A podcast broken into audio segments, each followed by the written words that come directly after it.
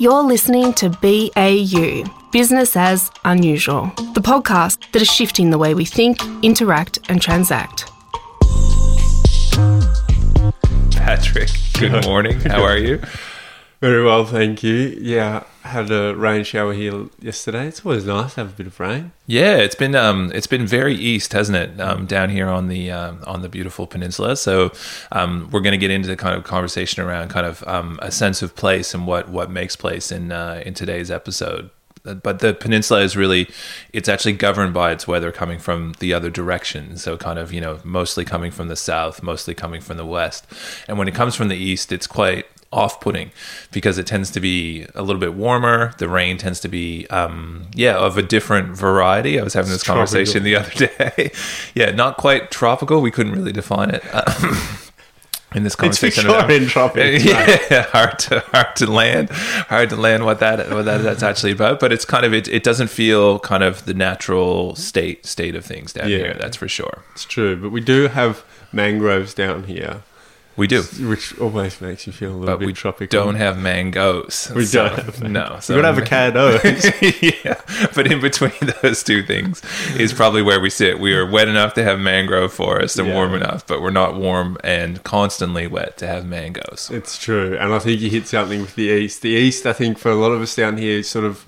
I don't know. I think I project onto it as that feeling of something is changing in our climate. I think I definitely feel that happening, or that conversation is around us very much. And you're always looking for signs. And when that east blows hard and strong, you look at the trees and everything looks like it hasn't been blown that way as often it has the other. Yeah, for sure. We definitely feel that at Cape Shank. We've had a few east come charge through here, and the trees bend a different way than they're not used to being stretched that way. No. So, whether it is a sign of things that are changing, but I always... makes me feel like it's a bit tropics. But that's Victorian tropics, so it doesn't really get very hot. Vico Tropo.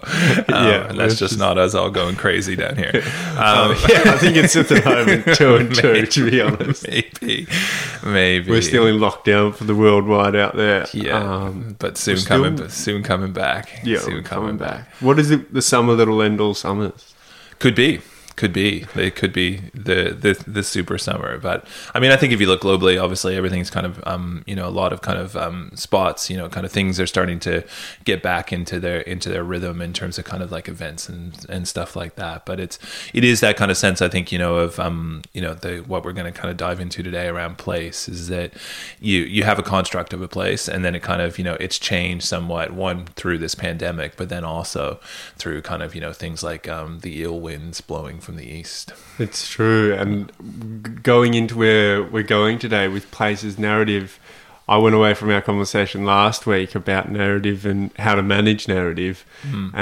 But actually was thinking a lot about our conversation before going live or before pressing record, and that was around how where we live on the peninsula, its experience of feeling that colonial story in Australia of constant influx of people coming in, and how the people who were here before that influx, that wave, receive the others and how they feel and where they fit into that place narrative of constant movement between people and building, because as the population's ballooning in the world, people feel that when they stay stationary in a place for a little bit and feel that influx. But it made me think of history as place, and it was one of my favourite things to think about, and how a historian gives agency to place in influencing heavily or playing one of the main protagonist roles in changing the way societies think, interact and transact. And that goes across politics, across economics,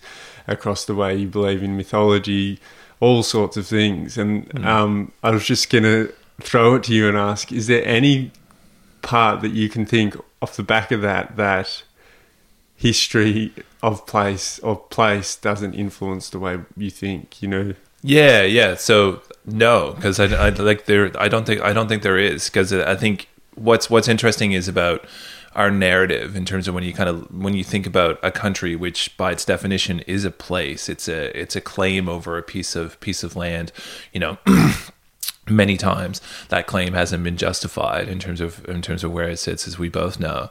But it's the idea that you can take agency over a piece of land. But then the country's narrative really comes from that sense of land and the people's interaction with it, right? So where I'm from in Canada, kind of, you know, what shapes our cultural narrative in terms of kind of endurance and kind of togetherness and community is the weather that we actually experience during winter. But it's not just that it shapes like our cultural narrative, it also shapes our housing. It shapes the way that our lives actually work. I mean, I don't find many, you know, Australians who are comfortable hanging out in the basement for a day, right? And one, there's not that many basements, but two, it's just a very strange concept, right? And I actually never really thought about it until I moved here, because you're just so used to being, oh, it's cold outside, just, you know, hang out in the basement and kind of, you know, play hockey or kind of watch the games, whatever you're going to do. But that idea kind of doesn't fit into another context. But the environment plays such a role in actually defining that. And then when you get more specific to place, is that it's always there. You know, I think. If you think about the Yarra River and kind of what's actually happened with the Yarra River in terms of kind of, you know, why it's even brown. You know, I was told the other day, which I never actually knew, was that the reason it's brown is because of the constant interaction between saltwater and freshwater constantly stirs, because the tide pulling through constantly stirs up the water. Mm. Whereas before, colonial times, there was a waterfall that sat there that actually separated the two. So it was fresh going into... salt water, not the other way around. So just even that sense of the place of Melbourne is really, Melbourne's defined in some ways by that kind of that muddy river that kind of, you know, then, you know, most people say that's unattractive or in terms of what it actually looks like aesthetically, which is, you can argue. But then people, you know, then you think about how Melbourne as a place has kind of responded to that, which is almost this overinvestment in architecture and kind of, you know, culture, because it's natural kind of point of difference probably disappeared. Yeah, blew it up. Yeah, literally blew it up and put Melbourne on the front of it, and that was a huge, major, significant meeting point for Aboriginal cultures to come together and share place together, because that was an amazing, by all accounts, an amazing special waterfall. No one really took necessarily ownership of that fall, so it was a shared sacred space. Yeah, and now we put Fed Square on top of it. Happy days. And Apple's going to move in soon enough. But there was something in there that made me think about the story of place interacting in the Australian context. And I'm trying to get to Joe's story. He promised of talking about the Tassie Devil, and we were going to talk about Tasmania's place. But what I was thinking is doing a little bit of thinking about how Tasmania's name has changed over time, especially in the colonial sense, and how the colonial Europeans coming over here and trying to, it's the Australian story, trying to place their idea of place upon Australia and naming things very much harking back to where they came from in place and trying to make sense of the world from their place. That was cut down tons of trees, because that's what happened in Europe. And really try to shape place back to their idea of a very rigid mindset. But then you slowly see this easing and this change, this sort of conversation between land coming through a cultured people from another land being introduced to this place, and place actually taking back ownership in a weird way. So you see that represented through Tasmania's name. Lutua was the Aboriginal name. Sorry for my mispronunciation of that. And then it went Van Diemen's Land from there, from a Dutch explorer who apparently saw the place going around. And he was a colonial Dutchman from, I think, the Southeast Indians Company. Yep. And then it went from Van Diemen's to Tasmania. And now, since 2016, Tassie has introduced a dual naming system, and that's really to honour the names of traditional Aboriginal Australians and their place names. And that's, I think, a sign of something that's swinging and changing, and place really taking agency, and that interaction of Australia really starting to come to the fore. You're listening to BAU, Business as Unusual, the podcast that is shifting the way we think, interact and transact. Your hosts, Patrick Beggs of Per Production, a production house that works with organisations to create media that strengthens culture and communicates that culture to the world. And Joe Rogers, CEO of The Contenders, a brand agency famous for crafting brands which deliver results for those who work for them, shop for them, and support them. For more information, head to baupod.co. And if you find this podcast insightful, please help us by telling a friend and rating us on iTunes. Thank you. Now back to our conversations. So name conveys a lot, right? Because it poses a question, and duality is really, really important, you know. And I think New Zealand shows a great example of that, as does places like Wales in Europe, where you kind of see that dual kind of language approach, and it actually makes you ask the question around kind of what was actually here previously. And I think even just doing that allows the narrative of a place to start to reform. And I do believe it is a trigger for things like kind of allowing the landscape to go back to kind of being perhaps the way that it was. I mean, you know, we both went to King Island together, and what fascinated me about that was that I was expecting it to be, I don't know what I was really expecting, but like the forest, there was just, it was gone, you know, it was absolutely cleared, and it had become a giant, I mean, it's beautiful, but it had become a giant dairy farm. Yeah, right. That's what they did, and that clearly wasn't there, you know, in terms of that kind of grass form and all of that sort of stuff. When you kind of go to the parts of the island that were not touched, you're like, that doesn't, those two things don't match. So it's kind of what will come from it in terms of that narrative is that it's, I'm interested about how that will then blend back together, right? Because it's never going to go back to the way that it was, and it can't really stay the way that it is. Once you crack an egg, you can't put it back. Can't put it back. Yeah. And that concept, Pat, I think is, you know, kind of what something was will never be again. What it kind of is now, it can't stay as, because I mean, we know from, you know, everything around us, the world is telling us that. But then what it will be, I think, is kind of how those two narratives can work together to build something new. To create something new, for sure. But it is so powerful to see that place come through, and you hear a lot. And that story has existed in Australia for thousands and thousands of years, and that land is so sacred in terms of the way it interacts with culture and the way people interpret the world around them. So there's so much power in land, and really, I always, when I get a bit nervous about humans and the climate change, it's just an interesting narrative, I think, that has to change as well, because it really, as we went into last week, positions us outside of that, whereas I think we're very much part of, and maybe a smaller role. But yeah, the way place changes. Can you tell us a little bit about your Tasmanian side people anyway? I don't know about that, but no, I mean, I think, you know, what I've always been interested about Tasmania in particular is kind of like the only thing you know in the world is kind of, you know, the Tasmanian devil story, right? So, you know, kind of Looney Tunes, you know, you grow up, you know, next to nothing about Australia, and you certainly don't understand Tasmania. And so, but you do have a concept of the Tasmanian devil in terms of kind of what that actually is, and you even know what it looks like.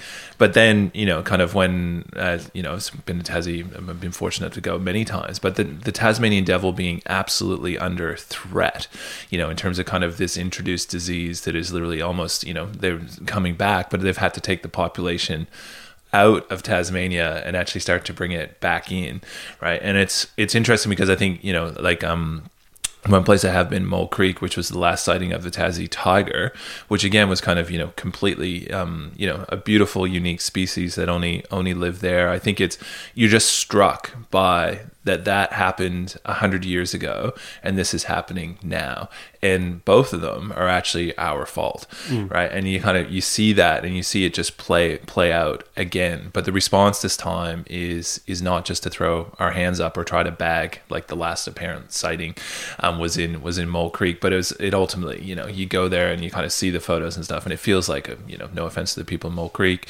it just feels like it was a trophy shot, like someone couldn't wait to capture the last, right? Which like left me really sad.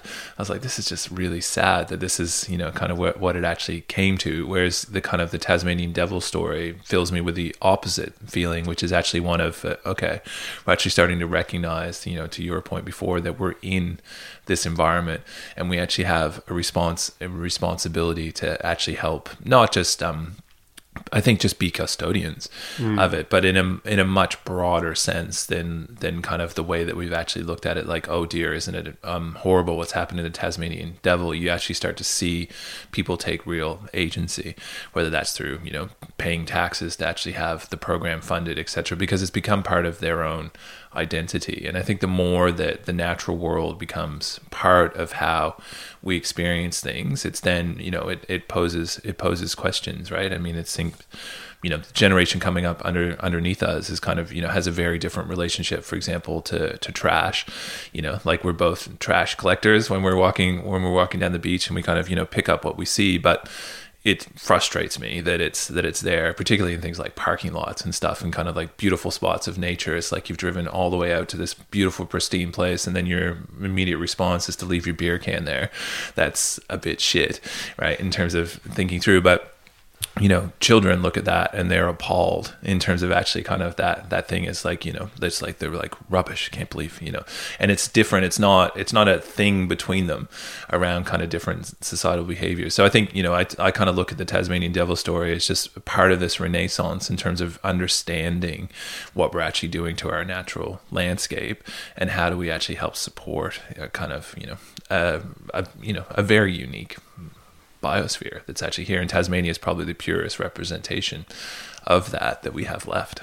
Yeah, it's true. It's well said. I've heard that story before of the Tassie tiger from you, but it was nice to hear it in the global context and then in the environmental context and the narratives that we've been talking about here. It's a funny, sad story, but it's true the way that different generations view that. We touched on it last week a little bit about how narrative to place stepped into that conversation and about trash, and hopefully it heads in the right way. But once again, we land on that narrative between agency of people and agency of government. We always hit this point in a lot of our conversations is where do they step in and where do we start actually placing taxes or placing policy on the way that things are produced. And I think that will come in time, especially, as you say, if we continue to be super connected to our natural environment around us. I think what happens there is the value change. The value, we didn't value what the natural world around us was. No. And we didn't value it as part of us. It's very much a commodity, very much something you could buy, sell, steal. That was the mindset that's plagued us for centuries, really. Like when you look at it, that is literally what it is. That mindset dominated the world, and whether it'll continue to dominate the world, we'll see. I think a big part of that is where our actual energy comes from and how it's generated, because the thing that you see change now is you got energy from digging shit up or stealing gold from another country, the South American story, the Australian story, for sure. Or you start to generate energy from things that are recurring. It's cyclic, and you're actually starting to tune into what's going on around you, and to preserve that and to maintain that is living in harmony, because you need the energy, and you need to continue to exist in harmony with the place around you. Otherwise, you're done for. Yeah, for sure. And like, I think that's, you know, kind of in like where we'll go in the next episode is kind of like markets are starting to be shaped by that narrative as well. So, you know, I think a lot of this is kind of, you know, some people will look at it as kind of like it's almost kind of a kumbaya kind of story of that we can live in harmony with nature. But the reality of it is that it's actually where economic growth is coming from. But, you know, to your point, Pat, which is spot on, is that growth is now about actual balance with the environment, and ultimately it's about taking custodianship of it, even in a commercial sense. So, for example, you know, if you're a business and you know, like just because of the pandemic, it's a relevant example. Everything's been delivered in cardboard boxes to people. The future of that is actually that they actually have responsibility for how they shipped it to you and how that actually comes back. But for the business, if they can wrap their head around it, it's actually value creating. And that's where that interaction between, you know, the desire of people, the kind of the will of business, and kind of the, I guess, the legislation of government can work really, really well. You're never going to get it perfect, but I think kind of these huge steps that, you know, can and are starting to be taken towards it is that it's about an economic future. And that's where, you know, I kind of think that narratives work, you know, in terms of kind of from a societal perspective, is that the market plays a role in that because it creates jobs, it creates new sense of identity, it creates new senses of kind of what we actually are as a society. So rather than perhaps, you know, like things like mining will still exist, but it'd be for a different type of resource. And that resource is about kind of building a more kind of renewable power source. But then all those job titles and kind of all those semiotics are still to come. So the generation coming through in terms of experiencing that narrative, it's not kind of, you know, it's not the kind of, you know, I guess the kind of mining that we know today, it might look totally different. And it might actually feel, you know, kind of something that becomes, you know, it's still going to be part of our society. But as we said before, the shift in the narrative will be, in terms of what it looks like, will be slightly different. And that's where I think markets do play a role in terms of helping bring a sense of place and kind of individual narrative together.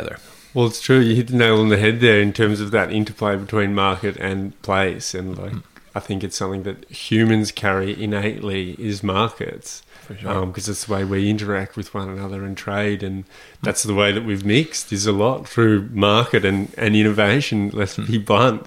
Innovation has pushed us far and beyond. It's pushed us to the moon. It's pushed us to all corners. And that's sort of been the tack that's continued to push the boundaries of the places that we know as normal. Yeah, and even our places are shaped by markets. I mean, I think this is the reality that we're all going to face, is that a lot of where we put our cities and our kind of major places that we actually live were generally at the easiest place to transport things from one place to another. So they all sit at the conflux of kind of freshwater rivers and kind of oceans. And because we've changed the dynamic in the world, whether you think that's us or not is a totally different conversation, but the dynamic is changing in terms of that the seawater is actually rising. And because so therefore these places are going to be reshaped by the very kind of choice that was made originally to put them in where they are. And now kind of, you know, you think in some cities that could be thousands of years later, in some cities it could be hundreds of years later. They're all going to have to face this reckoning between kind of the fact that the environment that they took for granted when they were built is now coming back, and they're going to have to manage that. And that managing is going to be... It requires a lot of change, but it requires a lot of opportunity. It's sort of where we are at the pandemic now. What are the American ports are running 24/7 an hour just to try and keep up with the amount of stuff being shipped left, right and centre. Yeah. We're a consumerist society, at least where we live. Lockdown lifted in New South Wales, one of our neighbouring suburbs, and people lined up at midnight to get into Kmart, only to have... the vaccine checker crash. You know, it's like, why don't we keep us locked up? But we can't. So that's here the world we live in. For sure. But it's funny how markets shape us, and that interplay, as you say so well, between the narrative between place and markets, and how they shape the world around us and the way we interact. But there's big opportunity to really harmonise those two. I think that's where the future lies. Cool. Well, we'll do that next week. What do you reckon? Sounds like a plan. All right. Cheers, Pat. Cheers, Joe. Thank you for listening to BAU Business as Unusual. Subscribe and learn more at baupod.co. That's baupod.co.